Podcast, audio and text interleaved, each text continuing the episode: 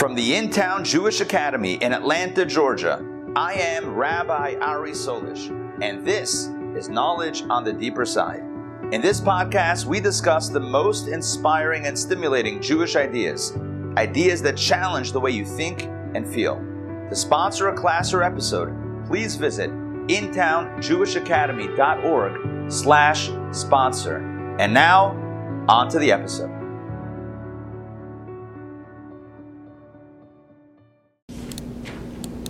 Recording in progress. All right, ladies and gentlemen, welcome to Kabbalah and Coffee. It is great to see you all this fine morning. And we have some Kabbalah to cover this morning. Okay, so the topic is bitter and sweet. And when it comes to bitter and sweet, I think we know these as tastes, flavors, right? Something is either bitter or it's sweet or sweet or savory or somewhere in the middle, tart, different, different expressions. The question that we're going to explore today is where do these tastes, where do these flavors, as it were, where do they come from? Hey, Marlene, good to see you. Okay, where do they actually come from? So I want to read to you a story that happened years ago. A story that happened with the previous Rebbe when he was a very young boy. It's a cute story, and I believe it holds a very, uh, a very um, important message for us. Hey, Tim, welcome. Great to see you. Okay, I'm going to read the story that happened with the previous Rebbe when he was a little kid. Okay, this is Rabbi Yosef Yitzchak Schneerson, the sixth Chabad Rebbe. So listen, listen to the story, and then we're going to do a story and then an analysis. The very first day I came to Cheder as a small child. What's Cheder, by the way? Cheder is like a Jewish school. Like, yeah. So the very first day I came to Cheder as a small child, I was brought by my father and my uncle. So I would imagine he was probably, I don't know what, when do you first go to school back in the day, back in the shtetl? You would go, I don't know, three, four, five, six or somewhere, whatever, maybe four or five years old, whatever, little kid. So as is the custom, they threw candies at me. Okay? And they told me that the art, that the how do you pronounce it? Archangel? Arch, archangel? Archangel. Michael had thrown them. Okay, you with me on this? So they brought him to school, to, to like a, you know, Jewish school for the first time. By the way, Jewish school probably wasn't like a fancy building. It was probably just like a room in a house But with. the school. Huh? Where Anios' school. Huh? Where school. Right, yeah, I don't think there were, uh, yeah, like probably a few kids and a teacher. So, but they threw candies at him. Now, we have a custom of throwing candies. Like in synagogue, when before the Shabbat, before someone gets married, you know, you throw the candies or whatever. Like on a special occasion, we throw candies. Back then, in that, you know, the, the custom then was, maybe it still is today, I don't remember ever getting candies during at me, to be honest. I don't think that. bar mitzvah No, bar mitzvah, right, bar mitzvah. No, but I mean like going to school. First day of school. But whatever. Anyway, so they threw candies at him. His father, who was the, the fifth Rebbe, the Rebbe Rashab, Rebbe Shalom Dober Schneerson, and his uncle, the Raza, so like his father and, and his father's brother, his uncle, so they threw candies at him and they said, the candies are coming from Malach Michal, the angel Michael. Okay?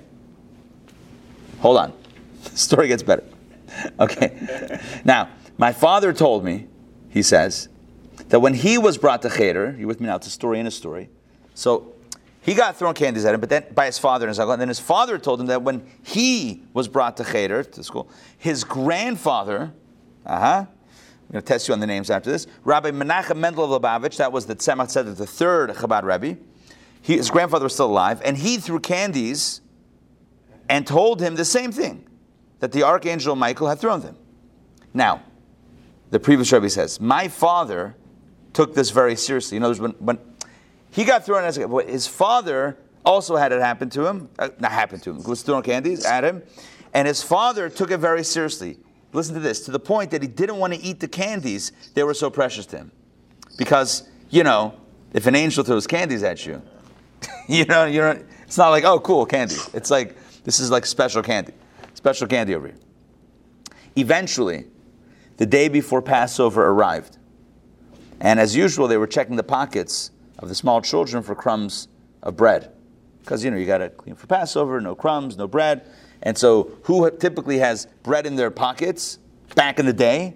Kids.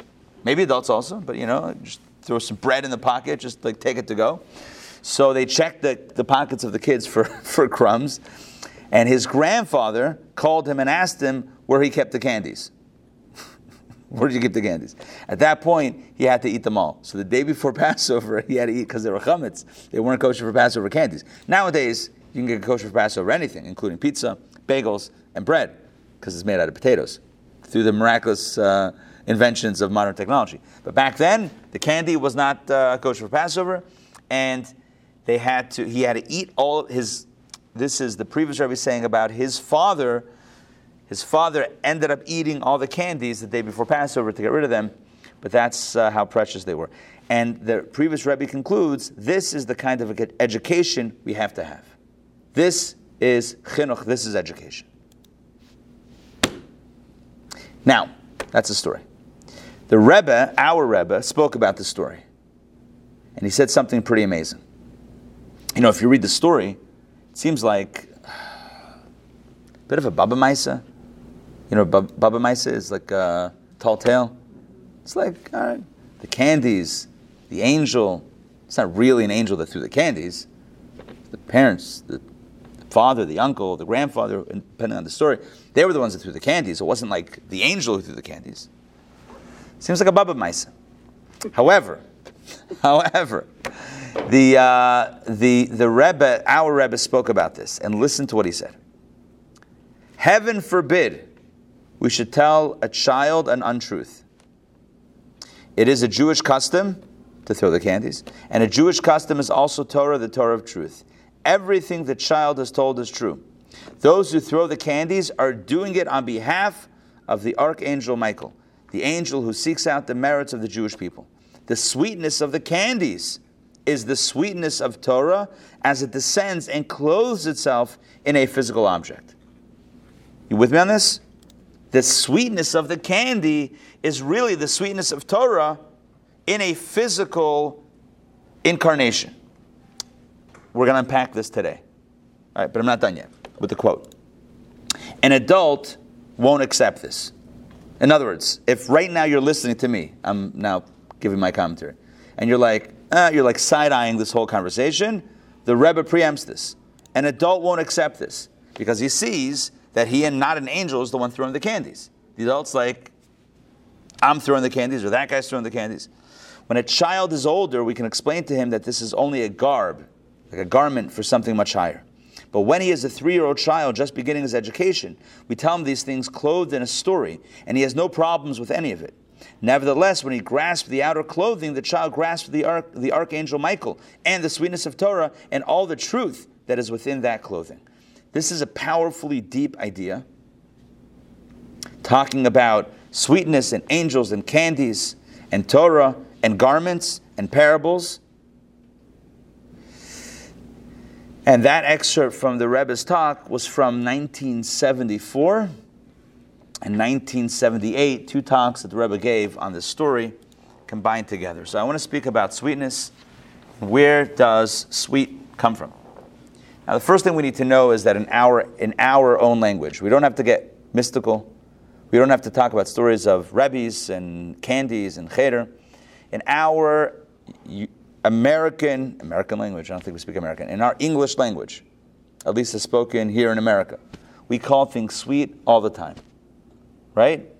You see a young child, ah, oh, what a sweet little boy. Time out. One second. What do you mean by sweet? Tasted Yeah, tasted it? Like, what do you mean sweet? Or imagine, imagine the scene. Someone's driving. You're dri- you say you, you're driving down the road and it's raining and you see someone park their car and go to the trunk of the car and start taking out bags of groceries. It's a residential neighborhood. And they're going to walk to their house holding the bags and get wet. And meanwhile, you have an umbrella in your front seat. So you quickly pull over right behind them. Yeah? And you park your car, you get out with your umbrella, and you say, Hey, can I hold the umbrella and help you to your car? And they say to you, That's so sweet of you. What does that mean? What does that mean? Flavor? We're talking flavor? So now everyone knows, everyone knows that when you use the word sweet, it doesn't necessarily mean a taste. Doesn't necessarily mean literally sweet. Now we use sweet to connote taste, but we also use sweet to connote actions or sentiments or ideas. We use sweet in, let's, uh, shall we say, borrowed terms. So sweet could be understood literally, or when I say literally, the way it's manifest in, in taste, in the world of the world of eating, something sweet, or sweet can exist in a different reality, in the world of actions, in the world of feelings, in the world of sentiments, etc. Right? Sweet can exist in many different places. The question is, what's the real sweet? Right? What's the real sweet? Is it is the sweet begin with food and then it's applied to other areas? Or does sweet really originate in other areas and we apply it to food? Are you with me on the question? And you might say, who cares? It's a weird question to ask. But let me, let me tell you why, why the stakes are a little bit higher. Certainly vis a vis Torah study. So let's jump into some Torah study now. All right? When it comes to Torah study, here's what we know. When I say Torah study, I'm talking about the actual five books of Moses. The Torah uses anthropomorphic terminology regarding God. The Torah talks about God seeing, talks about God's eyes. There's a verse in Torah and Deuteronomy that says, God's eyes are on the land from the beginning of the year to the end of the year. I think we, ha- we read about it last week, uh, Coffee. God's eyes. God has eyes. God took the Jewish people out of Egypt with an outstretched arm. An outstretched arm? Very interesting. what did that look like? Right? God's mighty hand. What does that mean? Because, and I'll tell you why this is questionable and highly suspicious. Because in Judaism, Judaism pres- prescribes to a very fierce theology of God not having any corporeality. God not possessing anything that resembles a body. God does not have physical form. God does not have a physical body. God does not have any of these features. In fact, it's one of the 13 principles of faith as articulated by Maimonides. In his top 13 foundational ideas of Judaism, Maimonides writes that one of them is the notion that Hashem, that God Almighty, has no guf. Guf is Hebrew for body. And has no attribute, has, has no bot, doesn't have a body or bodily actions. It's not how it works. So then, how do you make sense of Torah? Torah talks, Torah ascribes bodily features to God. Hey, Donna, good to see you. So how do you how do you reconcile the two? On the one hand, Maimonides is telling us that Judaism it's a big no-no to ascribe any bodily features to God, and yet the Torah does exactly that. So elsewhere, Maimonides explains. So we're going to do a lot of Rambam right now. Maimonides says that every time you encounter scripture, a verse in scripture that ascribes a physical form to God, it's only meant to be read as an analogy, as a parable. It's not that God actually used an outstretched arm to rescue the Jewish people. It's not like, you know, an arm extended from the heavens and scooped us up, scooped our ancestors up and took us out of the land of Egypt. It means that the Exodus happened with a lot of flourish, a lot of fanfare, a lot of strength.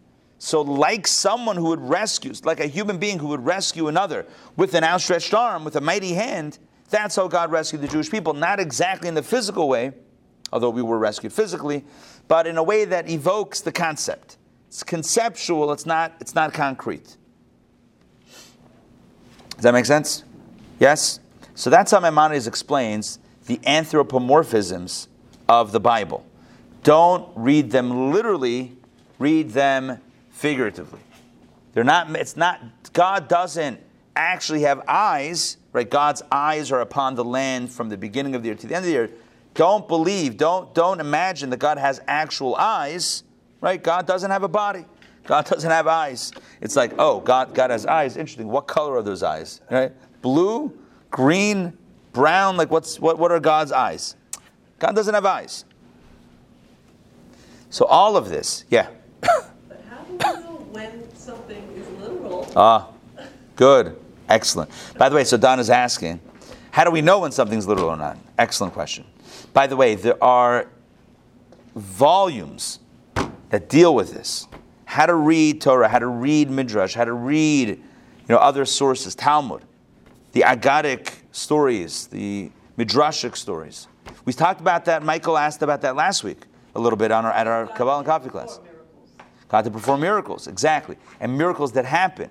But the bodily form that we ascribe to God is not the literal understanding. But I want to upend the entire conversation. And I'll tell and you'll see what I mean in a moment. Because typically the way we understand Rambam, Maimonides, is like this. That we have hands. We have arms. We have eyes. And God? God doesn't. But the Torah is using an analogy, right? Torah uses a parable to refer to God in this way. But it's not literal, right? It's not that God literally has eyes, literally has a hand, literally has an arm. God metaphorically has these attributes or features, but it's not meant to be understood in a literal fashion. That is the typical way we understand it. But who has the arm? Who has the hand? Who has the eyes? We do. But I want to share with you what Kabbalah says. So that's Rambam, and you could understand Rambam the way typically for when the Rambam lived, the 1100s or so. So for what 900 years, we've been understand. uh, Most people have understood Rambam this way. But I want to share with you what Rabbi Moses Moshe Cordovero writes, the Ramak, one of the great mystics of the 1500s. The Ramak, Rabbi Moshe Cordovero, writes that we got it all wrong. It's backwards. It's backwards. Stay with me for a second. It's not that we have the hand and God doesn't have the hand. God has the real hand, and ours is but a weak representation of what it really means to have a hand. Are you with me on that? This is it's mind blowing, and I, I hope to do justice to the concept. And if I don't, I apologize. Kind of like, I don't know, I forget the word, you know, an artificial limb type of. Right, right. It's an artificial limb. In other words, in other words, when we think of hand, don't think of it in the noun, but think of it in the verb, right? Like what do hands do? Or in, an ear. Let's say God, right? An ear or an eye, because God, God, God's eyes are upon the land. So God, ha- so God doesn't have an eye because God doesn't have a physical body, but God has truer eyes than our eyes. Because what are eyes? Eyes are about seeing. So when we say that God has eyes, what does it mean? Seeing and awareness. Where's the true seeing and awareness? With God. In other words, it originates with God. And our eyes are but a very dim, a, I think you're looking for prosthetic, prosthetic limb, right? It's a very, a very dim replica. It's like a knockoff of a knockoff of a knockoff. It's like walking back in the day. It's like going to Times Square and buying like a Folex that doesn't even look like the real deal. It's so. God is not doing the analogizing. We're doing the analogizing. You with me on this? Our hand is the analogy, not God's hand. So the way we would typically understand it is that we we have the eyes. God it's a you know, God is the parable. Here's the truth. We are the parable. When it says that we're created in the divine image, you know what that means? God has the real eyes, God has the real ears, God has the real arm, God has the real hand. But not obviously in a physical way. Because our physical man, our physical components are very weak embodiments, literal embodiments of these abilities, of these capabilities. Very limited, very weak, and very limited. How far can our eyes see? I mean, everyone knows that even in our immediate vicinity, there's literally something called a blind spot. Why? Due to the limitations of the human eye and human vision, due to the limitations of the human brain in, in understanding what the eye, in, in, in interpreting what comes into the eye. Due to all these limitations and more, the eye has a very limited capacity. The eye has a very limited capacity. What about God's eyes? God's eyes are infinite. God's eyes are unlimited. So, oh, but God doesn't have an eye. The Ramak says God doesn't have an eye. We don't have an eye. You with me on this? That's the point. That's how everything gets turned upside down. Again, when you read Maimonides, and it's not, he, it's not, he's not disagreeing with Maimonides, he's explaining the depth of the, of the, of the relationship between analogy and analog. It's not that we have the real deal and God is the analogy, it's that God has the real deal and we're the analogy. So, when we talk about God's eyes, and Maimonides says, well, God doesn't have eyes. The Ramak says, actually, God has the true eyes. Our eyes aren't the real eyes. When we think about something sweet, manifest in food, right? So think about a candy, like our story with the previous Rebbe. He goes to Cheder, they throw candies at him, and they tell him, You should know the candies are coming from the angel Michael. Right? Candies are sweet. I mean, some candies are sweet, other candies may not be sweet. But these candies were sweet. And so the question is, where does sweet come from? I wrote this in the email last night. Where does flavor come from? Where does sweet come from? One could say, well, sweet begins right here. Sweet candies. An apple is sweet. Where does that come from? Well, the apple's sweet. It's right here. Where does the concept of sweet come from? So a person might say like this Sweet, a candy is sweet, an apple is sweet. And when we talk about values or behaviors or ideologies as being sweet or sentiments being sweet, that's a, an analogy of the concrete sweetness of an apple or a candy. And what Kabbalah would say is, in Yiddish, would say, punkt farkert, exact opposite. It's the exact opposite. In other words, what's really sweet? The concept of sweet is sweet. I don't know if I'm saying that clearly. In other words, sweet exists in the higher realms in the form of chesed. Chesed is sweet. Chesed of Atzilut, chesed of the highest realm of emanation, the world of emanation. Chesed is kindness, is love, is sweet. When somebody does an act of kindness, you say, Oh, that's so sweet. So sweet of you. That's the real sweet. A candy is but a faint representation of what sweet really is. Sweet begins, by the way, the angel Michael, Michael, what do you think he's the angel of? Chesed. There you go. The angel of Chesed, the angel of kindness. So the angel of kindness is where the candies are coming from. When they told the child that these candies are, are coming from the angel Michael, from the angel Michael, you know what it means?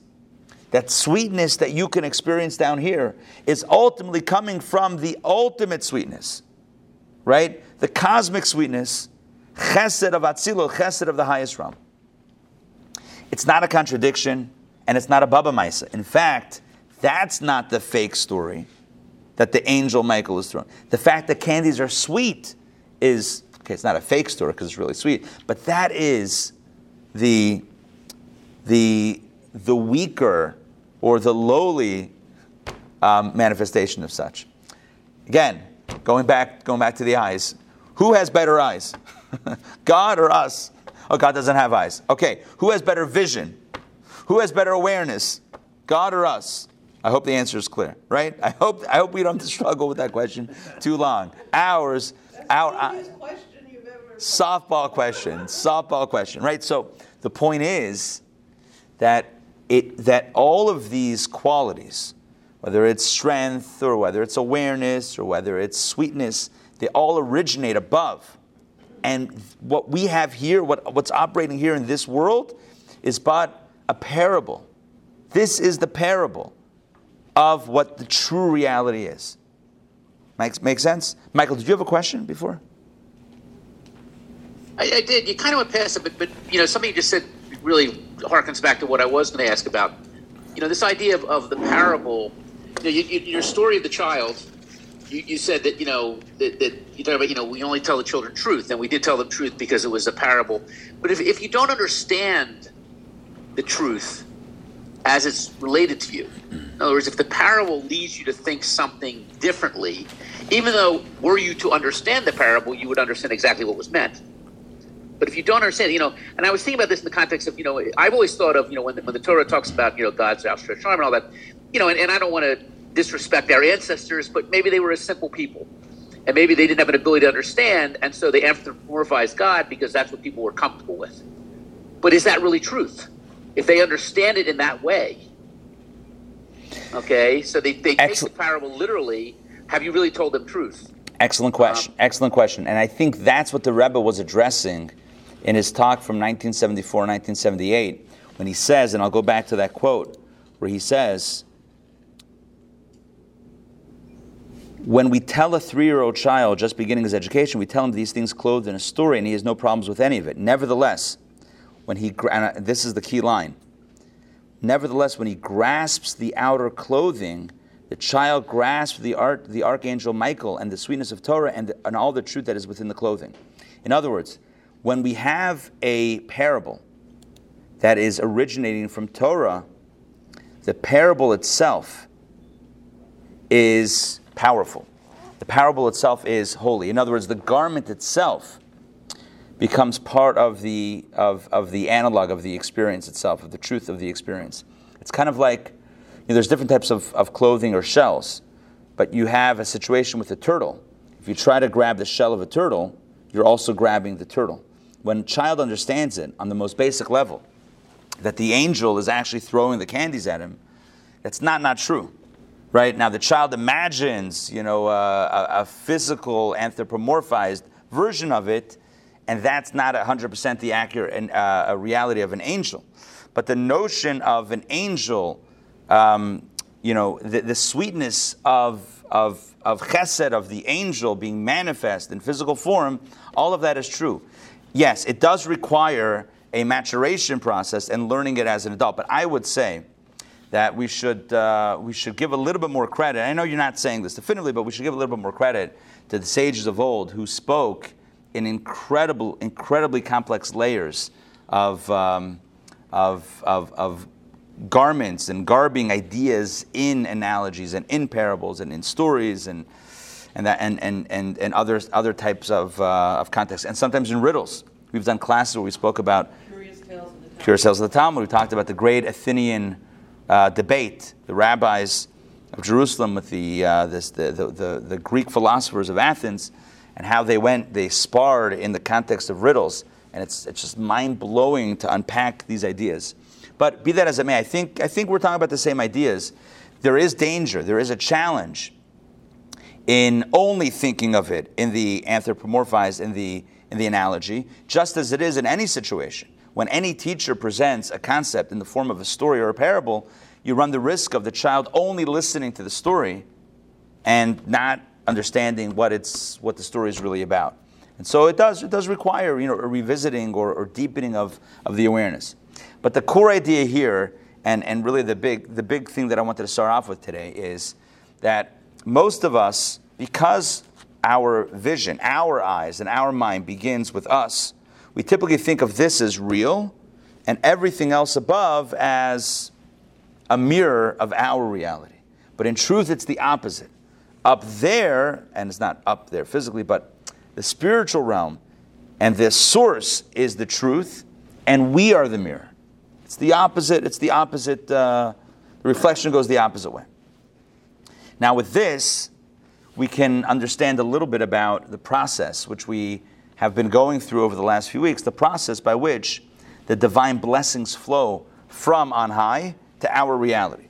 So the blessings flow from the world of Atzil, the world of emanation, to our physical world of Asiya, the world of action. And the question is, where do the bless where are the blessings? Right? Show me the blessings. Show me the money. Where is that? And we've said that, you know, they originate in a spiritual world, in that realm. The blessings are all ethereal and they're all, you know, spiritual and they're not concretized until it comes to our world, and that's when the blessings are. And of course, you know, our goal and our, you know, in life, many, at least, you know, what we, what we want is for the blessings to be materialized. And if they're not materialized, then what kind of blessings are they? Right? What, what, what, what kind of, ble- what's it doing for me? So what we're going to do today inside, I think we're going to get started on the inside uh, text um, because it's so important. It's so important over here. What we're going to do today is see how the blessings as they originate are really the, those are the real blessings. Now, the blessings in the spiritual state, that's the real McCoy. Our manifestation is like the candy. So where's the real chesed? The real chesed, the real kindness, the real sweetness is above. The candies that we get, the candies that are thrown at us, are the, the, the, the dim representations of what's really sweet. Now, I know what you're thinking. I don't care. Throw me the candies, right? I don't care. Throw me the candies. But it, it, I think it helps at least contextualize in a, in, a, in a place, in a space of truth, as to what the score really is. Now, even if our conclusion will be, I get it, I understand it, I appreciate it, wow, that's so sweet, you know, that's so amazing, that's so beautiful, but I still want the candy, that's fine. But at least let's understand and appreciate what the blessings on that higher realm, on that higher space look like. All right, so let's, I'm going to pass these around. I'll pull up the text on the screen as well. And let's get started. Actually, I think Sandrine has a copy. That's what I found in Tanya 26, right? The Tanya 26, he talks about how everything starts off, yes, how everything comes from God and everything starts off as a blessing, and just the way it tumbles down here, it, uh, the, and the higher the blessing, the less sweet, the less candy it is, the more like uh, a dry wine, perhaps it is. And to the, to the one who wants candy, it's like, Puh. it's like, I don't like this stuff.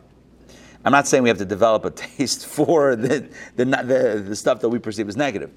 But there is, listen, you saw chapter 26. I mentioned that you saw it inside. It's a tif- difficult chapter. It's, it's difficult to understand. It's even more difficult to actually live with. But it's a powerful idea. Okay, let's take a look at, let's jump in. Oh, what's going on over here? We're going to begin with, oh, Discourse 21. Okay, yeah. It It's well, the handout starts with 20, but let's turn a few pages to page two. Yeah, 292. Page 292. Here we go. We've been dealing with, and I'm going to put it up on the screen in a moment. In a momento. Hold on.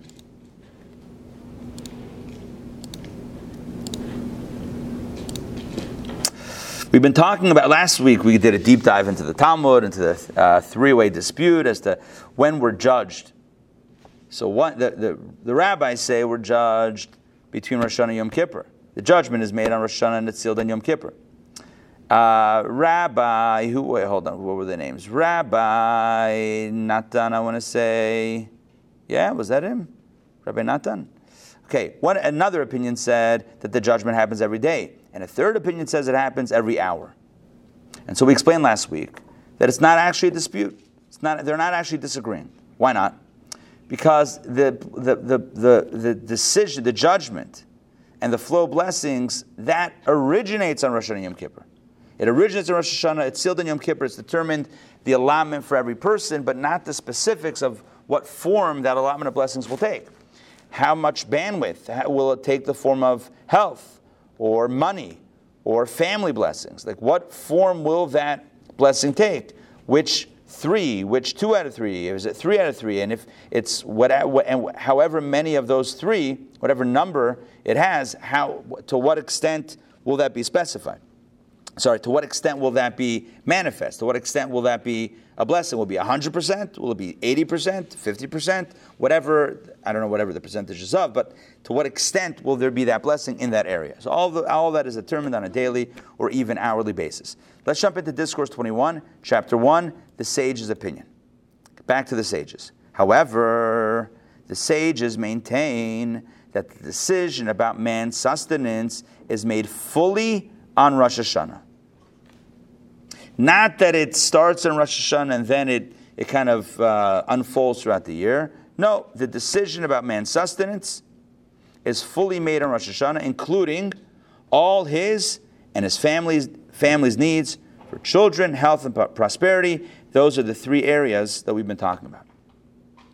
They maintain, the sages maintain, that man's verdict is sealed on Yom Kippur, as the Talmud says in Rosh Hashanah, page 16a. In this opinion, all the particulars of the individual's affairs for the year, for life or the opposite, and all his experiences are determined in Rosh Hashanah and Yom Kippur. In other words, everything is set between Rosh Hashanah and Yom Kippur for the whole year. We cannot say. Now, okay, so that's that's at least what the sage's opinion appears to be. However, we have a problem here because spiritually, kabbalistically, we know that Rosh Hashanah and Yom Kippur, things are still on a much higher level. Things are still operating in a world of emanation. So let's jump back inside.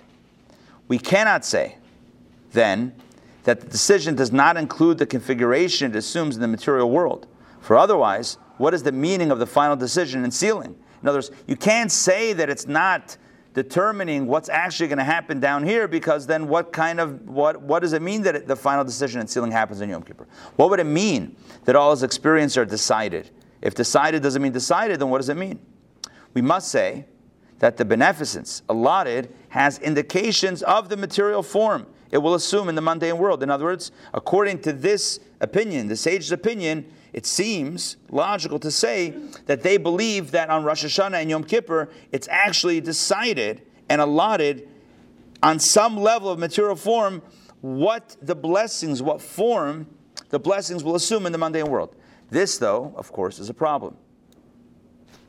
Same problem we had before. For Asiya, our physical world has no common elements with Atzilut, the world of emanation where the blessings originate.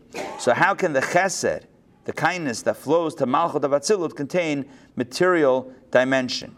In other words, we explained that Rosh Hashanah Yom Kippur, the world, things are operating in the world of emanation. You have chesed flowing to malchut. Malchut is the decision maker. Chesed is the kindness. The kindness is being decided, but it's still in the realm of Atzilut, It's still the realm of emanation.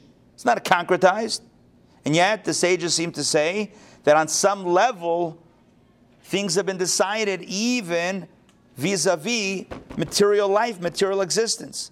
How do we reconcile this problem? Now, the other opinions are saying that no, on Rosh Hashanah Yom Kippur, it's only spiritual, and then as it fans out throughout the year, every single day, it becomes concretized. Fine. But the sages seem to indicate that even the materialization is happening on some level on Rosh Hashanah Yom Kippur, but how could that be if we're still operating in the world of Atzilut, the world of emanation? Doesn't make sense.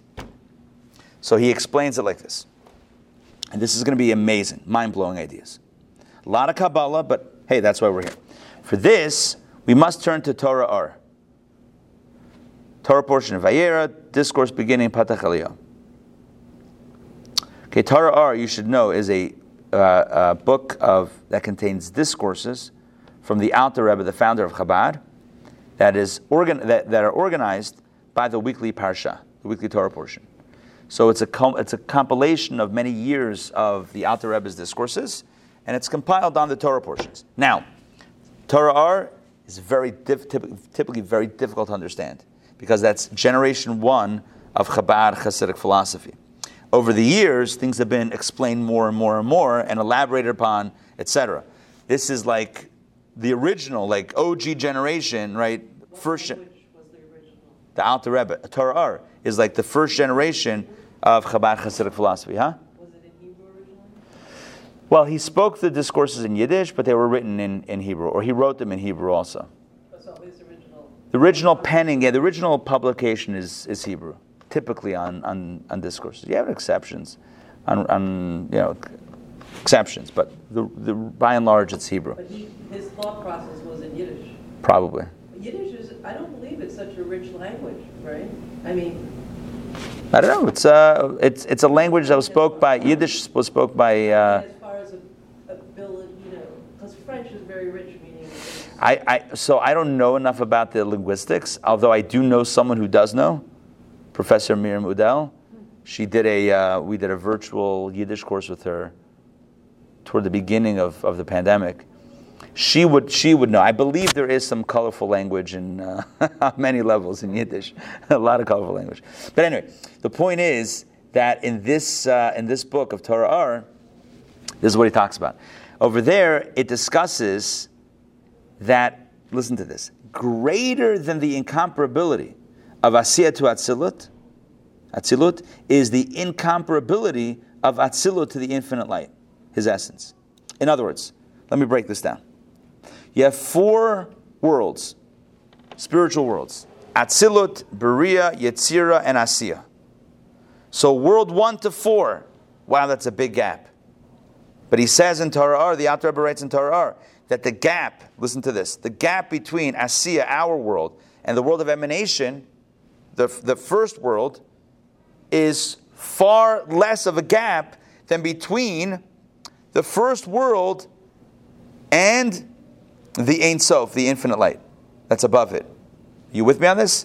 In other words, in Kabbalah, and I'm just going to use my hands because I feel like I need to create some spatial, you know, uh, gestures here, gesticulations. So you have the Ein Sof, the infinite light, the infinite light, and then you have the first world, the world of Atzilut, which is the world of emanation. So that's almost like the gap, and that is Professor Udel's husband and child right there. The, uh, the, the coincidences abound. All right, so here we go. Um, you have the Ein Sof, the Or Ein Sof, the infinite light. And then the first world that emerges is Atzilut. So you have a gap of one generation between Atzilut and the Or Ein Sof, between Atzilut and the infinite light. You have one, one, one step up. And yet the Alter Rebbe says that from the world of Asiya, the world of action, to the world of Atzilut, is a far shorter jump than from Atzilut to Ein Sof to infinite. Let me put it in numbers. You ready? What's closer? One to a million or million to infinity? One to a million. Right? Why? Because any number, no matter how big the number is, when you compare that to infinity, it's a completely different picture. You with me on this? Whereas any two numbers, no matter how distant, still exist in the realm of numbers, of defined numbers. When you get out of the realm of defined numbers into infinite, it's qualitatively different. It's not quantitatively different, it's qualitatively different. So one to a million is quantitative. Get a million ones and you have a million. But a million to infinity, no matter how many millions of millions of millions of millions of millions you'll get, you'll never touch infinity. Because infinity is qualitatively different. The same thing is true with Ein Sof and the worlds that are beneath it. Ein Sof means God's infinite light. You know what infinite means? Doesn't take the form of a world, doesn't take the form of a realm. No sfirot. Chesed, Gevura, Tiferet, Chachma, Bina, that. It doesn't have the shape of all the sfirot of the worlds that are part of that structure of worlds. So to go from Ein Sof to the highest spiritual godly world of Atzilut is an infinite jump. It's a jump of infinity. It's going from infinite to the highest number you can think of, but that's an infinite jump. It's an infinite gap to bridge. Whereas to go from the highest realm to the lowest realm, you'll get there. Just follow the path, you'll get there. You with me on this? You can follow the road from one to a million. You can follow the road from a million to a million millions to a million million million. Right? You can you can follow that path and eventually get there if you're patient enough. But you can't cross over to infinity. You can go from Asiya, our world, to Atzilut, the highest world. But to go from Atzilut to Ein Sof, that's another ticket. That's another, that's another, that's another journey altogether. That's an unbridgeable gap. Which means and I just want to want to um, telegraph this the concept that we're about to get into because it's it's very deep and it's powerful and it's it's exhilarating on many levels. But here's the idea: to go from God to God from, to go for, to move energy from God's infinite light into the highest world of Atzilut. That's the biggest jump, and that's the most important jump. What happens after that is going to be a natural flow. Does that make sense? Once you move it from infinite into somewhat of a finite space, well, now the rest can unfold. But the real work happens to move it from the infinite to the finite space. Let's jump inside and let's see it in the text. Can you just remind me what the definition of, simple word definition of the Atzilut? Atzilut is, well, the translation usually is emanation. The four worlds in translation are emanation, creation, formation, and action. Emanation, creation, formation, and action.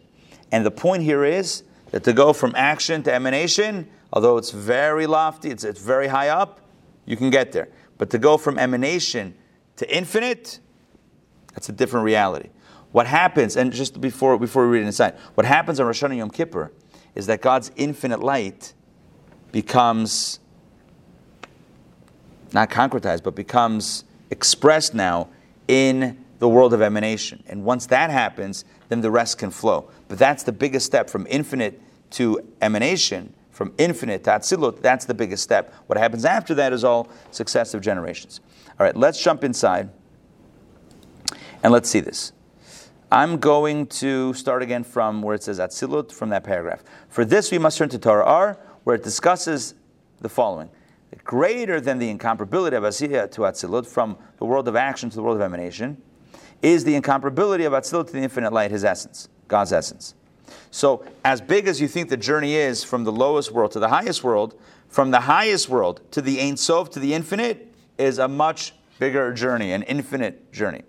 Now, although we noted above that Atzilut is removed, in other words, it's far loftier than the worlds of Bia, Bria, Yetzira, Asiya, creation, formation, and action, yet Bottom line, it is also a world. The world of emanation is called a world. It's the world of Atzilut, the world of emanation.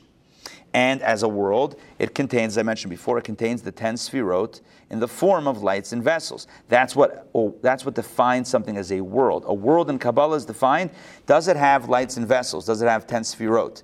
Ten sfirot are the ten energies that power the worlds. Whatever worlds you're on, however subtle or spiritual, if it has the ten sefirot energies, chachma, bina, dat, chesed, gevura, tiferet, netzach, hod, yisod, malchut, malchut, if it has those ten energies, lights and vessels, it's a world. Atzilut, the world of emanation, it's so lofty, it's so ethereal, it has those, it's a world.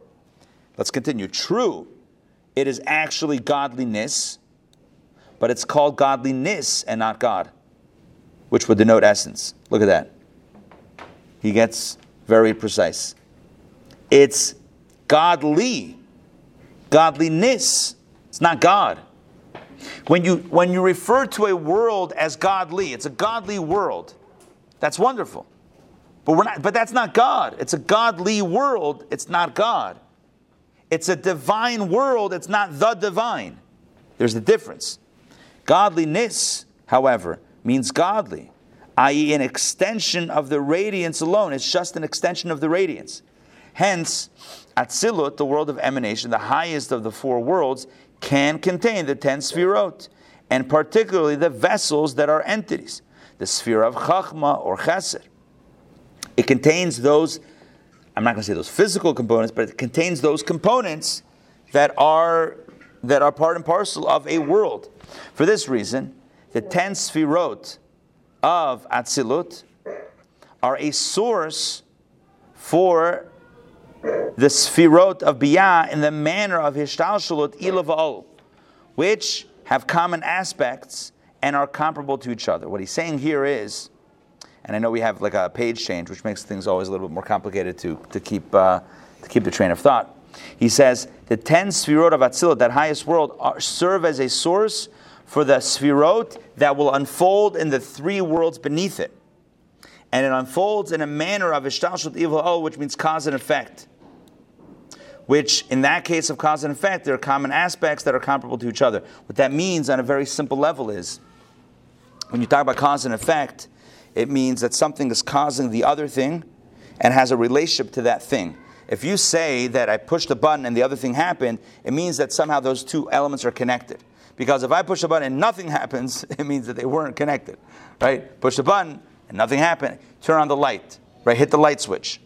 And the light turns on or off Okay, that means that somehow that button or that switch is connected to something else. It's cause and effect. I hit that button, the lights turn on. Hit the button again, the lights turn off. But if I hit the button and nothing happens, that means that there's a gap between the two elements. So in the worlds, in the spiritual worlds, the world of Atzilut is the first realm, the first world in this mystical and this divine cause and effect system. So the first world contains the energies that then unfold in the next world, that then unfold in the world beneath it and the world beneath it. So it unfolds in all of the worlds from that original point, from the world of Atzilut. And in, as the world of Atzilut is, it serves as a source for the energies in the subsequent worlds. That's what he's saying so far. That Atzilut, as far removed as it is from the other realms, it still serves as the source for the other realms. In a way of Hishtalshut Ilaval, in a way of cause and effect, which means that there is some sort of close relationship. Let's continue. The Ishtalshalut, page 294, the Ishtalshalut and coming into existence of Chachma, of Asiya, from Chachma of Atzilut. In other words, he's giving, you, he's giving us a practical example. How do you go from wisdom, wisdom in the world of emanation to wisdom in our reality, right? So you and I have wisdom, human wisdom. How does that compare to wisdom in the world of Atzilut, in the world of emanation? And how does one flow from the other? So he says, the coming into existence of our Chachma from that Chachma above is similar to our sages saying, there isn't any blade of grass below that does not have a mazel above that strikes it and says, grow. This is from the Medrash. Um, Medrash says that every blade of grass has a little mazel that's hitting it and saying, grow. Can you imagine? Can you imagine the depiction? I think, Michael, I think this is an example of a, of a midrash that we're not meant to take in the literal sense of a little, little, uh, and a little angel or mazel that's like with a little stick that says, grow, grass, grow. Um, and then sees a llama was like, no, hide, run for your lives. That's not exactly the way it's working. The point is that every physical being has a spiritual root and source that serves as its cause, that serves as its driver, that serves as its fuel. Nothing just exists below. Everything that exists below has a source above that is, that is um, fueling it. In ever ascending planes of transcendence, all characteristics grass or fruit have physically are contained in the spiritual mazel on all these planes. And I love that. I'll say that in my own words. Whatever physical characteristic grass has, or any given fruit has, those characteristics don't originate in the fruit or the grass. They originate in, in ever ascending planes of existence. And on those planes of existence, those physical features are in spiritual form which is what I, how I started today's class about the sweetness of an apple or the sweetness of a candy. Let's talk about an apple right here. Now, he says, a physical apple has physical sweetness. And he asks rhetorically, must we then assume that the vegetative power in the soil is also sweet? Like, where does that come from? Where does the sweetness of an apple come from? What, the ground is sweet? What, what makes the apple sweet? But the seed is sweet? Bite the seed. Yeah, bite the seed. Is it sweet? Taste the ground. Is it sweet? So where's it coming from?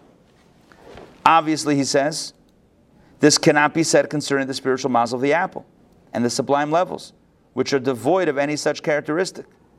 Right?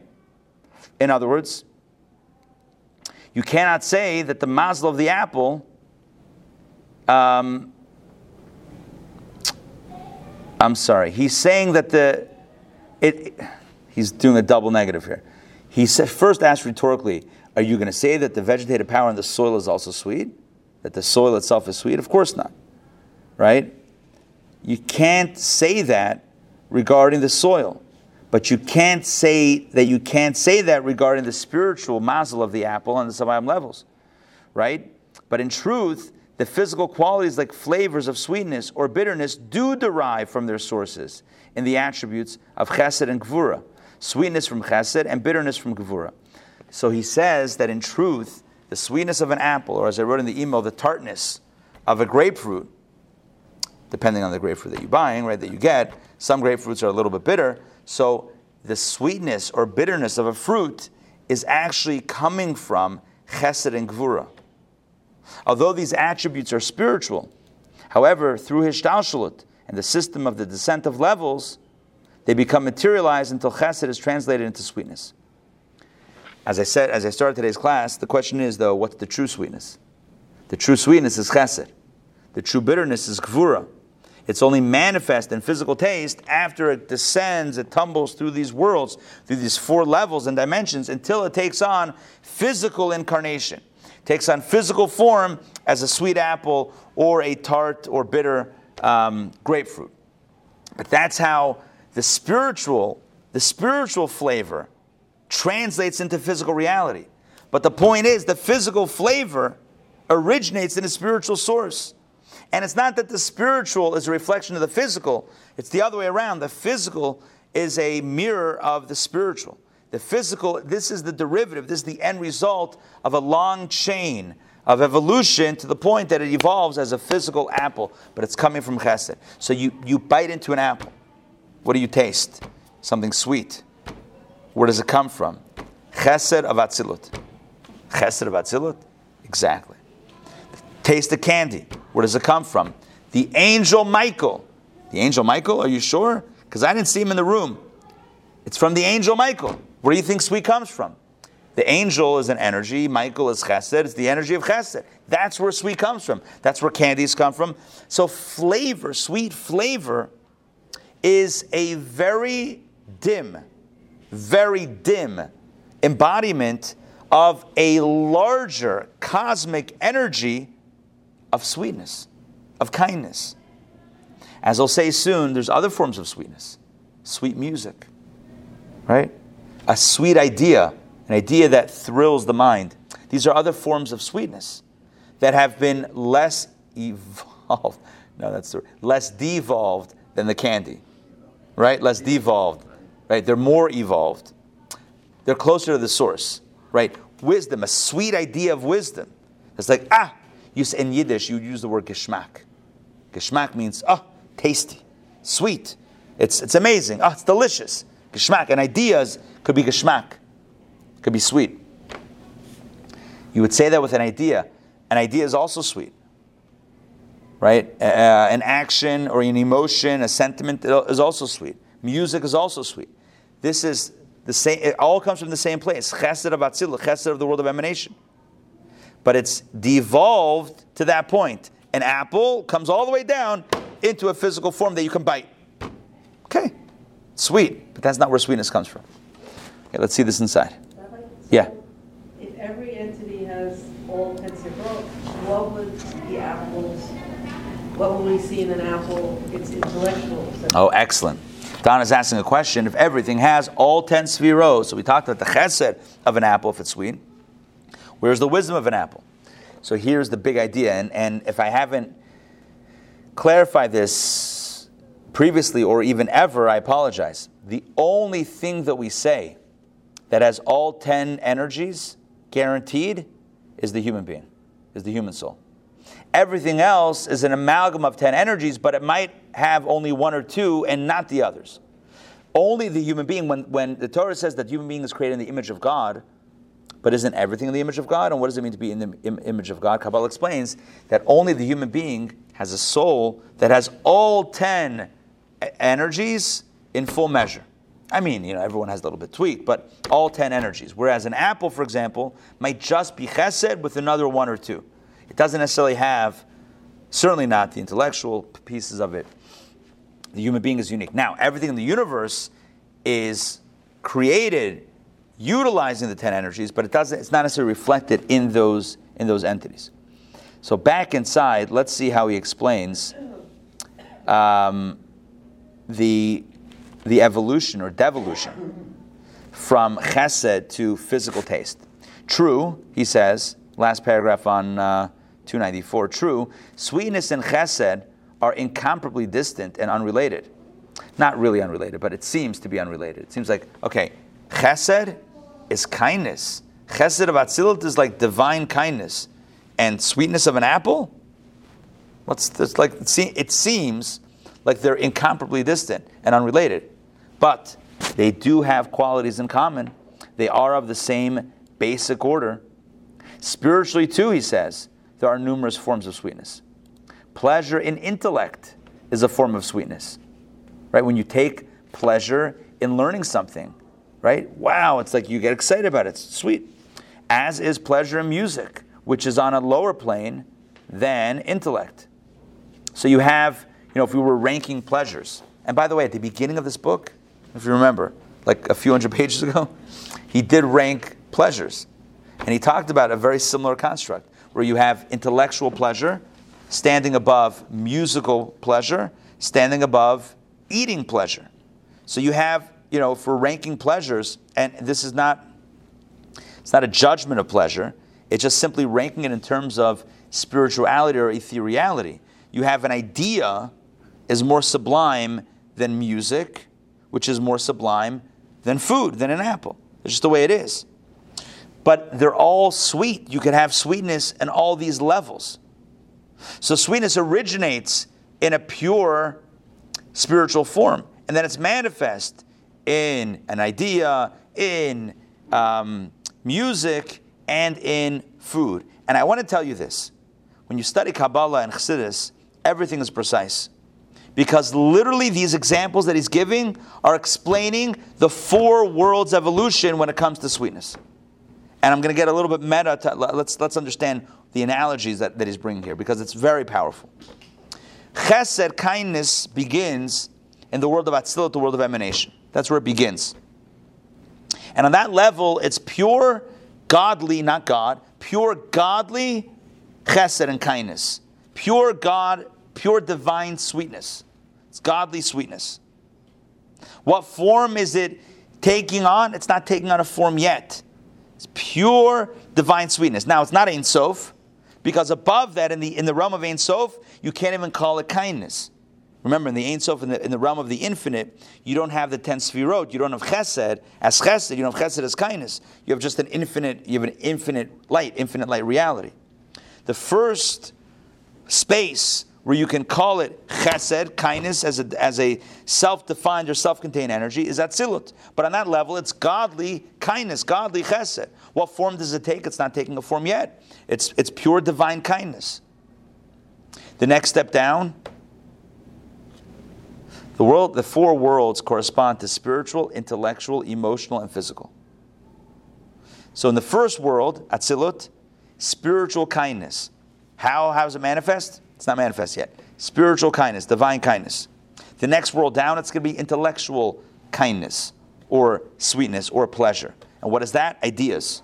The next world down, emotional kindness or sweetness. What is that? How does that manifest? Music. Music gets us excited, gets our right, gets our heart excited. It's an emotional experience.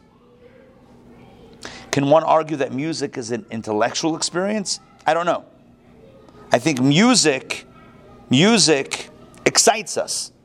Music stirs the heart and the spirit of us. Music is, I, I think, primarily an emotional experience. So ideas are Bria, second world, the world of creation. Uh, emotions are Yitzira, the third world down. And physical food, right here. So what he's doing is he's charting the course of devolution from the first world of Atzilut, pure kindness, pure sweetness, into intellectual sweetness of an idea, emotional sweetness of music, and then physical sweetness of an apple. That's the chain of descent. That's how things, that's how kindness, that's how chesed devolves or moves from one level to the other. Does that make sense? Yeah. I would say that music is also intellectual. I look at it as like prayers uh, versus Kabbalah. So, right, so just, we, we experience it first emotionally, yes, the sounds. They, they just have a visceral effect. But especially those that are trained in music, right? They can appreciate, you know, the chords, the, the. So Don is saying that music could also be um, experienced and appreciated intellectually. But I would say that the goal of a composer, even if he or she is, is, is relating an idea, the goal is to take a person in. And that begins and, and is, uh, is expressed, I would say, most immediately in the heart, right? It's, it's getting a person in. By the way, even prayer is called in the Talmud avodah shebelev, which means, hey, Dr. Maxey, good to see you, which means the idea of uh, service of the heart. It's primarily an emotional experience. Although, of course, as you're speaking to, there is meditation and understanding of the prayers and intentionality, yes.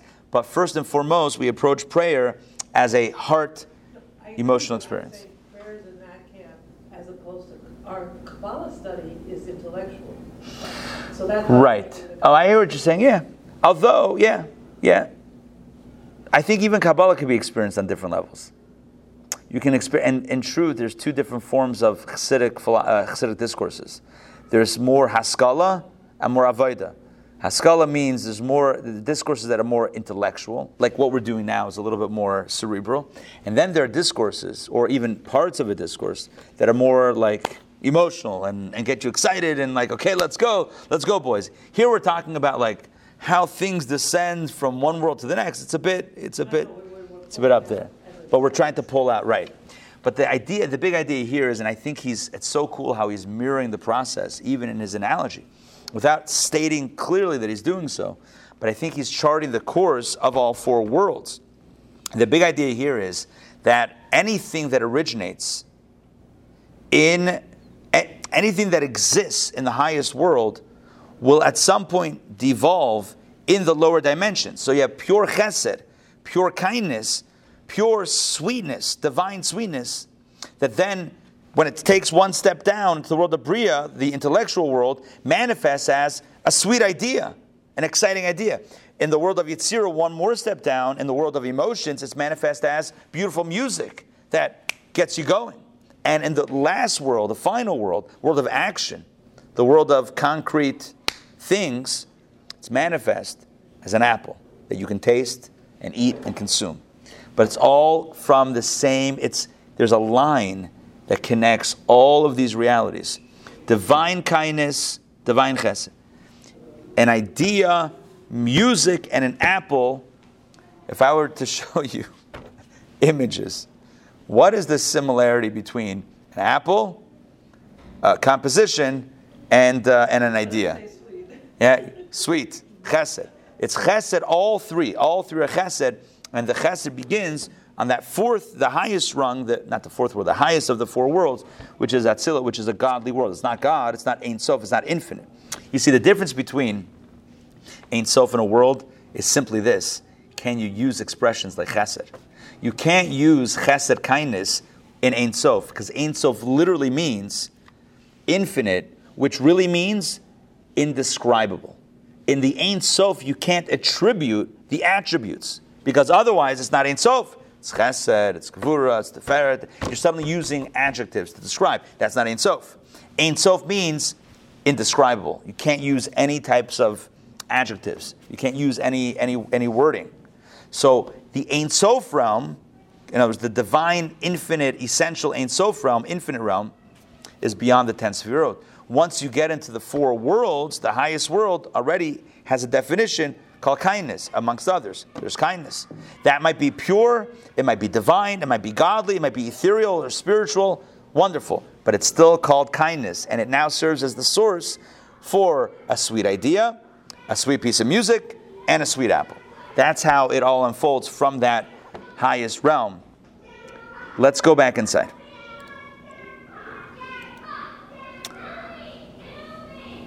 So we just talked about chesed right? Between 294 and 296, we spoke about from spiritual to existence. In other words, from spiritual to practical. And how you have chesed, for example. Chesed, kindness, you know, when somebody does something kind, it's sweet, right? Chesed, pure chesed and kindness, devolving into ideas and music and apples and producing what, what, what we call sweet here below. Not only chesed, now up to Chachma. He mentions very quickly. Chachma too, Chachma means wisdom. Chachma too exists on ever ascending planes of transcendence. When he says ever ascending, what he means is starting from our vantage point. It goes up, up, up, up, up. But again, the whole point that I started today was it doesn't, the movement doesn't go from below to above. It really begins from above to below. The true meaning of Chachma is above, and we have a taste of Chachma below. The true meaning of sweet is above in chesed, and our apple, it's a little sweet. Anyone have issues with oranges lately? Maybe just where I'm buying them. Did I mention this recently? I feel like I mentioned this in a class or two. I think as a kid, I remember oranges being like really sweet. Now, the stuff that I buy locally, I, I, I feel like I'm just not buying the, the, good stuff. If anybody knows where to get a sweet orange, let me know. Huh? The little ones. Yeah, but I like the I like the bigger ones, like the navel oranges. That's what I'm saying. That's what I. That's exactly what I'm experiencing. It's not so tasty. It's a little bit hard. You open it up and it's like crumbly. Anyway, So what I'm saying is for sure that orange is a very dim representation of chesed of atzilut of the real sweetness. That I'm saying what, what I'm saying is right. What I'm saying is even oranges today are a, a dim representation of the oranges of yesteryear as I'm romanticizing the oranges of my youth. Anyway, back in, I'm sure there still exist oranges that are delicious and sweet. I actually had that experience. I went to a farmer's market before Passover. Now Leah went to the DeKalb or sorry, your DeKalb farmer's market, which is tremendous. But they didn't have one thing that we needed: nuts in shells. Now here's why. Because you may know this, Chabad on Passover, we peel or crack everything ourselves. Okay, with rare exception. Like wine we're buying processed and matzah we're buying because we're not doing that ourselves. And meat and chicken and fish we're buying, you know, kind of as is. Obviously kosher for Passover, but as is. But everything else, vegetables, we peel. Tomatoes, you guessed it, we're peeling tomatoes. Everything is being peeled and cracked. So to buy nuts that are already pre-extracted is theoretically fine, but for the for for the you know the Chabad extremism, where where we want to do everything ourselves, so she couldn't find for whatever reason at, at DeKalb Farmers Market, she couldn't find any unopened nuts. So I, dr- I, I drove out to Buford Farmers Market where I found a collection of nuts, and then that was my goal. My my task was get the nuts, right in the shells. I found it. I asked the guy. He's like, I don't think we have any. Then I kept on exploring, foraging through the thing. I found a, a display. Grabbed a, a few bags full. Great, it was wonderful. On the way out, as I'm walking through, I'm like, all these exotic stuff. Eggplant. I've never seen this stuff before. Like, just colorful stuff. I didn't even know what. But I passed the oranges and they looked very good. So about a, about two oranges for the ride home. Man, those were sweet. I'm like, ah, they still exist somewhere. Anyway, we talked. had at the uh. Those were good. Yeah. Oh, so there you go. So They were blessed by uh, by Passover. So here's the deal. You know, when it comes to taste and flavor, we hopefully we know, we should know, we should believe that whatever we can taste, no matter no, no matter the extent of our palate and our ability to taste, it's a it's it's a drop in the bucket in comparison to the true flavors out there. You know, even with hearing, we know this, right? The human ear can only perceive a very limited um, range of a very limited amount of the of the um, of the range of sound. We have a very finite ability. Even the way we can see, we can only see a certain range of, of colors. The same is true with every experience. Our experience in this physical world is not the be all and end all, it's not where it starts. Sweetness doesn't start with an apple or with an orange. Sweetness starts above in Atzilut, and on that level, man, that's sweet. That's really sweet. And what we get is you take a big light and you cut it down, cut it down, cut it down, cut it down, cut it down. We're getting a taste. Can you imagine what it's like up there? You know, we think about this in the in the context of, you know, um, the world to come. You know, it says like this is our world is this world, and then the afterlife is the world to come. Olam haba, world to come, i.e., the next world. And we say that the soul experiences the pleasure in that world, experiences pleasure in that world. And there are books of Kabbalah and Jewish philosophy that try to explain, right, what that pleasure is like. And we can't understand it because we are we're so stuck in a physical understanding of pleasure that we can't imagine what pure higher level spiritual pleasure would feel like. But let's put it this way, it's like whatever we have on steroids. It's like the ultimate pleasure. The Baal Shem Tov told a parable. It's a great story. There was once a wagon driver. This wagon driver was the lowest of the low. He was a low life. Every sin in the book he committed. But here's what happened. One day, somebody was stuck on the side of the road in danger of dying, and this guy saved his life. And you know, you save a life, that's it. So he passes away after 120 years, the wagon driver does, and he goes to heaven, heavenly court. It's like, ah, this guy, low life. But he saved a life. All right, he's admitted into heaven. But there's a big debate that breaks out amongst the angels. I mean, on the one hand, he really doesn't deserve it. On the other hand, he did save a life, so he had that one thing. So what do you do? So they decided to tell him the news tell the wagon driver you have heaven, and then let him decide what type of heaven it's like, because they couldn't figure it out. He said, What do you want? What do you want as your reward? The wagon driver says, You know what I want? I want a good paved road, strong horses, and a good whip, and a good carriage. And so the Baal says, So for eternity now, there he is on the road with his wagon and the horses and a whip saying, Giddy up, or whatever you say. If you're a wagon driver, I have no idea. I've never driven them. There you go. What's the point?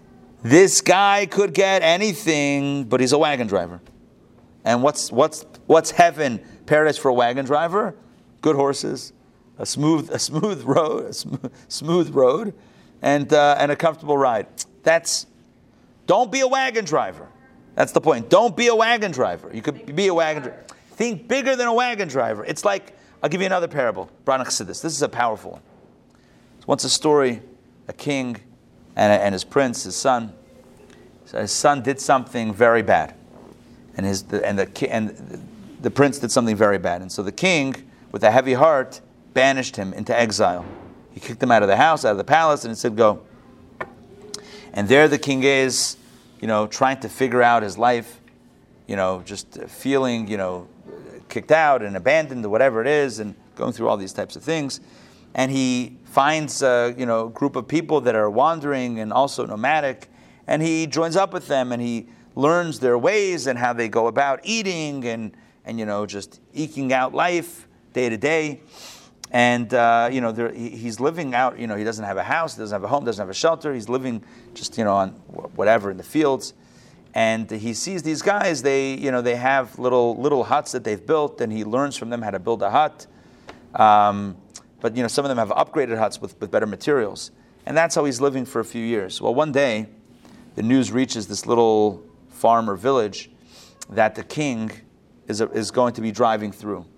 And the rumor is, or the, the legend is, or the tradition is, that when the king drives by, the windows are open, or it's an open carriage, and you can write any petition you want, fold it up in a piece of paper, and you can throw it toward the carriage. If it gets in, if it reaches the king, then he, pro- he guarantees always he, get, he, he delivers it. He, he, he, he will do it, whatever you ask. So all, all of them show up, and the prince also shows up, and he writes his note, and the carriage goes by, and he throws it in. Lo and behold, it goes in. His shot makes it. Swoosh, it goes in. The king reads it, and he recognizes his son's handwriting. And it says, Dear king, I'd like uh, good straw to build a hut, or to build a better hut. He starts crying. It's like of all the things he could ask for, ask to come back to the palace. He asked for better straw to build a hut. But think about our lives, right? We, we, we take this as like, it is what it is. And what do we ask for? A sweeter apple, a sweeter orange, you know, a little bit, a smoother road, a better ride. That's our hasagas. That's, that's where, that's where, our ment, that's where our vision caps out at. The point here is there's something much higher, there's something much, something much greater. Let's have a little bit of a bigger vision than just the here and now. So when we are tasting an apple, as sweet as it is, let's say we get that holy grail orange of yesteryear. As sweet as that is, can you imagine what chesed of Atzilut is? Can you imagine how sweet that is? That's the real sweetness. That's where it comes from. Right? Our manifestation is a dim. It's like uh, it's like artificial compared to what it is in the source. Let's and that same thing true with Chachma. Right? Chachma exists also Chachma too exists on ever ascending planes of transcendence. Chachma, in the ten sefirot of Asiya, our Chachma, has something in common and a relationship with Chachma Batzilut. So we do have, there is a line that could be drawn between our Chachma, our wisdom, as smart as we are, and divine wisdom of, of Atzilut.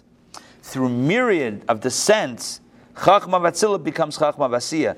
It descends level by level by level by, I don't know, generally four levels, but sub levels, level by level into our Chachma. But imagine the wisdom and the brilliance of Chachma Vatzil, Chachma, the world of emanation. It's mind blowing what that Chachma would look like. What we're going to do, ne- so we're going to stop here, although we're in the middle of, of a chapter, because what he gets into is the analogy of an analogy. He gets very meta. He'll bring an analogy, and the analogy is of an, is of an analogy and how an analogy works to explain the difference between going from the infinite to Atzilut, the first world, versus going from the first world to the fourth world. And this is what, in summary, this is what's important to take away from today's class intellectually, and then we'll speak also emotionally. Intellectually, what to take away from today's class is the following. All told, there are five dimensions that we've discussed today the four worlds, and above the worlds, above even the highest world, is the Ein Sof, the infinite, infinite God. The infinite essence of God does not have 10 Sfirot energies, the Chachma, Chesed. Not that God doesn't, because that sounds like I'm limiting God, but it's not defined as a, as a contained energy. It's not a, it's not a definitive energy. It's Ein Sof, it's infinite. To go from the infinite to the, to the first world, to the highest world, is an unbelievable jump. Only God can go from infinite to finite. Once you have worlds with definition, to go from a pure form to a concretized form, it's a journey, but it's a relative journey. You're going from the first world to the fourth world, it's a relative journey, it's a traversable journey, it can happen. To bring it back to the concept of Rosh Hashanah, Yom Kippur, and the rest of the year, and the blessings that we have, very simply. Rosh Hashanah and Yom Kippur, the Ein Sof, the infinite, is being manifest into a finite definition of chesed for the individual. That chesed subsequently unfolds for the rest of the year. Right? That chesed subsequently unfolds into Bria, Yetzira, Asiya, into the world of creation, emanation, uh, creation, formation, action, into our physical reality to manifest as physical money, physical apples, physical music, physical ideas, whatever blessings we have, that's how it's manifest as it goes throughout the year. But in the source, in Atzilut, in the first world, it still contained those definitions because ultimately the first world and the fourth world are not infinitely distant. They're all somewhat relative to each other, even though it's a big jump. So we have two ideas. Number one, that our world, our reality, is but a dim representation of the highest reality, the highest realm. But at the same time, it is a representation. And they are connected. There is a line that, that connects. Above that into the infinite, wireless. Wireless. It's a much bigger gap. What does it mean for us emotionally? What it means for us, and what, what, what to do with all this information. So, on a few levels. Number one, when we pray every single day, we pray for our blessings. Let's remember that the, that the, that the, that the process has already been started. On Rosh Hashanah and Yom Kippur, it already filtered down into the world of emanation. In other words, it's already taken somewhat of a form. All we need to do is bring it down into our reality. I don't want to minimize the effort, but the point is, we're not pulling it out of thin air. We're pulling it out of something that's already been earmarked for us. So as we pray every day, we should pray with confidence and pray with, uh, with, with the sense of certainty that indeed Hashem will bless us with what we need. That's number one. Number two, we can think about it in our own lives, how we have ideas and dreams that are not super abstract, but are, but, but are relatively focused. But maybe they haven't hit the world of action yet. And let's think about what we can do in our own lives to manifest, to use a modern term, to manifest what it is that we wish for ourselves and we wish for the world. Instead of remaining in that Atzilut emanation dream state, right, the state of dreams, or even the state of ideas, or even the state of emotions. Let's bring it into the state of action and actually do what it is that we wish for ourselves and for the world. It's good to have ideas. It's good to have feelings. It's good to have ideas. It's good to have a vision. But it's even better to implement it into practical reality. So let's take on resolutions of real mitzvah, practical good deeds.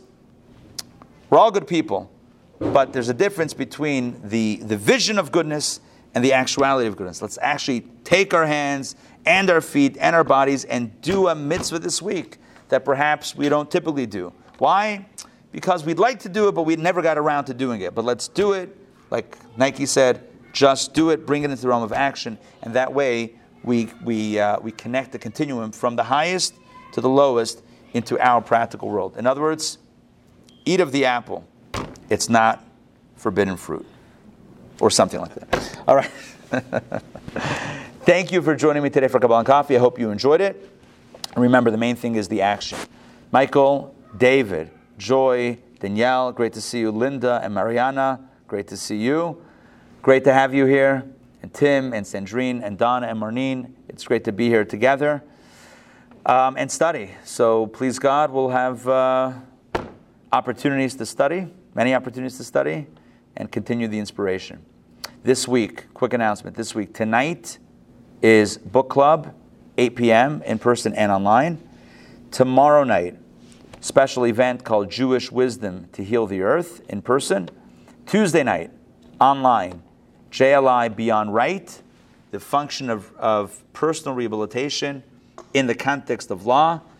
And uh, Wednesday night, Torah studies. Thursday day, JLI class, same class. And the week rolls on. All right, Thursday's class, JLI class is in person with bagels, lox, cream cheese, veggies, coffee, tea, and of course, bad jokes. All right, we'll questions or comments? No. Okay. I, I, I have a comment. You know, I, I, it was interesting when you talked about the, the parable of, of, you know, essentially the guy who asked for the hay or whatever. That, you know, somehow we're not asking for enough. Right. But but there's a question, you know, and I'm, I'm reminded of, you know, if you ask a little child, you know, what is your wish, and the child says something like world peace, and that's that's ad. Yes, we all want that, but is it achievable? And so I think as adults we tend to all, you know, ratchet back Yeah. Our our requests and also what we try to achieve. You know, you said do a mitzvah you haven't done before, but you know, you still would say to yourself, "I'm going to do something I can achieve." Right? I don't want to do. Right. So, so where is the point at which you say, "Well, no, you, know, you, you have to be a pragmatist." Yeah. You know, you have to be sort of you know realistic about all this. Good question. I would say being pragmatic is. I'm not. I- I'm thinking like the word curse, but it's. It, I don't say the ultimate curse, but it is. It, it holds us back, because there's something precious about that naivete of a child who believes they can do it, and sometimes you know what brings a smile to a face. You know, there might be a tense conversation happening in a room, and a child walks in, and you know what? The room, the room, the tension is diffused. And is that world peace? I don't know, but is that room peace? Maybe. Maybe room peace that achieved. So I think we have to be, not have to be. I think you, you're raising a beautiful idea, and some of the greatest Kabbalists would say, if I only could pray with the mind of a child, that pure, that purity, that pure naivete. It's yes, you're right. As we get older, we get realistic. We scale back our dreams. But I would say that's part of the problem. that's what I would say. Well, I mean, the we very fact that we're having this conversation via something called Zoom, and many of us are on a device called an iPad. Right. And if somebody had even said 50 years ago, even 30 years ago, that this would be a prominent form of meeting and communication, no one would have, oh, no, you, no, no, no. And so I understand the balance between what Michael's saying and what you're saying. And I guess my question is, is, you know, is there some way I can better align myself with those higher realms in order to perhaps bring down those events and are even, you know, we get into what we call a miracle, obviously Right. is happening at some level above us. Right, right. Yeah, I, I think it's about plugging into higher dimensions of truth and higher realities. And um, Tim, I'll give you a call. I'll call you. That's, what I've been asking that for the week. That's been my question. How to connect with what, what Dr. Max says. How to get the blessings. Right. But I think I think Dr. Max is asking not necessarily how to get the blessings, but how to align with that higher space to see it so that that becomes a little bit more real and a little bit more, I don't know, believable as opposed to just something that's like uh, that's up there. Look, um, it's hard to shed the layers that we put on ourselves. Like we protect ourselves with layers of, of rea- rea- realism. It's like because we had these dreams and they didn't pan out, and we had these loves and our hearts were broken, and we had these dreams and they crashed and burned, and it's like hard to like put ourselves out there. I think one of the one of the the goals of Kabbalah and Chassidus and Torah in general is to allow us to, to, to have to, to connect with something a little bit deeper, something on a higher level. Certainly Kabbalah, which is, you know, within Torah, it would be the Atzilut of Torah. You have Pshat, Remez, Drush, Sod. There's the simple meaning, which is analogous to our physical world. You have the allegorical meaning, which is the world of formation above us. There's the homiletical world, which is the world of Bria, and then you have the Kabbalah, right? The world of Kabbalah is the world of Atzilut, the world of spirituality. And so when we study Kabbalah, we're literally interfacing with that world, with the highest world. So I think what we're doing here on Sundays is getting a taste of that higher vision, of that higher reality. How to integrate that into our workday when we're dealing with, uh, you know, sour, not so sweet oranges. I don't know. Okay, so we have a little bit of time. We give ourselves a little bit of time to, uh, you know, to plug in and connect. But it's really beautiful how we have classically in Torah these same four dimensions that correspond to the four worlds, that correspond to the four energies, you know, spiritual, intellectual, emotional, and physical. It's kind of cool how we have that, and if we want to plug into the soul, then you know, soul is connected with soul. So our soul connected with the soul of Torah, which is Kabbalah, connected with the soul of, of everything in the world. That's a cool thing. I mean, Kabbalah gives us the vision to look at things not as an apple, but as. That's literally what we, the, the, the, the, language that we have to speak about these, these ideas today all comes from Kabbalah and Chassidus, which is telling us to look at an apple not just as an apple, but as an, a derivation of chesed of Atzilut. Great. So now we're thinking about chesed of Atzilut instead of apples. That's, that's a good step one. Okay, I don't, I don't, I don't, I don't have it mapped out exactly like what's step two, but that's a good step one. Step two is, you know, try to integrate that into our lives. See things a little bit deeper. Let's not be that. To me, that story with the prince, who's basically given up and just wants a better, you know, a better hut. Just give me a little bit, little bit of a better hut. Let me upgrade upgraded hut, like better straw. But it's us. It's us. So often we ask for a little bit of a, little bit of a better hut. For thinking big, it would be different. I think God wants us to think big. I'd say you have to be careful. I mean, maybe a better hut would give that individual the ability to do so much more. In other words, we, we look at it as I'm not- well, you know, why, why don't you ask for more than a hut? Come on. But, you know, maybe if I only had a hut, then I would feel confident in my living conditions and would be free or able to, you know, I, Sure. I was thinking about, you know, people talk about health care. You know, why should we provide health care, okay, to people? And the, one of the arguments is, you should provide health care because then they wouldn't have to worry about sticking with their job and because they need that for healthcare, and they could be an entrepreneur and they could go out and start a new business. So it seems like a simple thing, like all I want is healthcare, but that then could allow me to, Right. you know, give me the freedom to do other things. You're 100% right. In other words, the hut could be a gateway Exactly. to a large, 100% you're right. And I'm not knocking the hut. I'm just saying that if we're studying Kabbalah anyway, let's just let's let's talk about the big stuff also. You're right. The And- process may be incremental to build up there, but uh, practically. yeah. I think it comes back to what Joy was talking about earlier. You know, the, the idea that we don't know what's what's achievable. We don't know what's going to happen. So so you should you know you should you should go for for all of it. Right. You shoot for the, the big thing, and you know eventually we'll get there. I mean. I, I I remember a story years ago. I worked for a company, and, and somebody, the pre- president of the company, asked the VP of engineering at a, at a corporate meeting, "Can you do such and such?" And the, the answer was, "Yes, we can, given enough time and money." Okay, Right. it's like you know everything. Eventually, we will get to, but you know, okay. By the way, I believe, and I'm not uh, I'm not a lawyer and I'm not an expert, and I, I wasn't at the case. Theranos, remember Elizabeth Holmes? I believe that that was I, I believe that she believed that given enough time and money, she would crack that that thing, and she was just trying to buy it, and eventually, it, I mean, it just it collapsed on her. But I, you know, I mean, people attribute all sorts of uh, intention to people, and it's not really fair to do so without knowing. But I, I am, that's what I believe. I, I believe that, you know, I can't. I don't know if her heart was in the right place. I don't know if it was about people or about the money. I don't know what it, what it was about.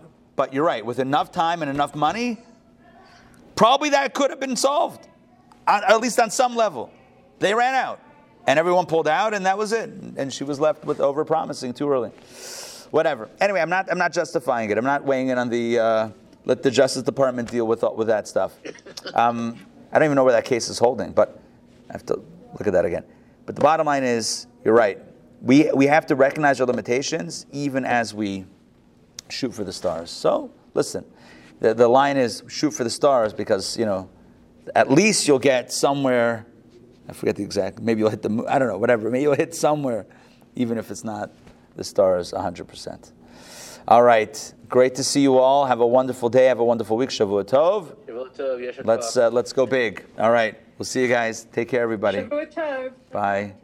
Rabbi, I went there this weekend. Yeah, how was it? I thought you Thank you for listening. I hope you enjoyed today's episode. As always, you can find us online at intownjewishacademy.org and on YouTube at Intown Jewish Academy. New episodes of the podcast come out a few times a week. If you don't want to miss a single episode, then hit the subscribe button. If you enjoyed today's episode, please take a moment to leave a rating or review.